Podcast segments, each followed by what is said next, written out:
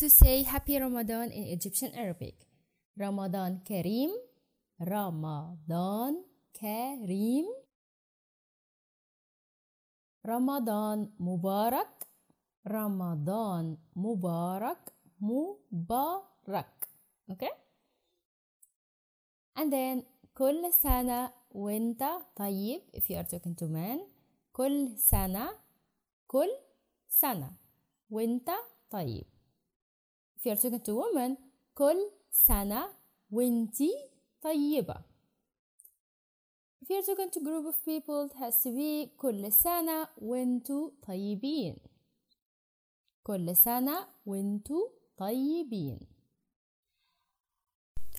Last one it has to be كل عام وأنتم بخير. كل عام وأنتم بخير.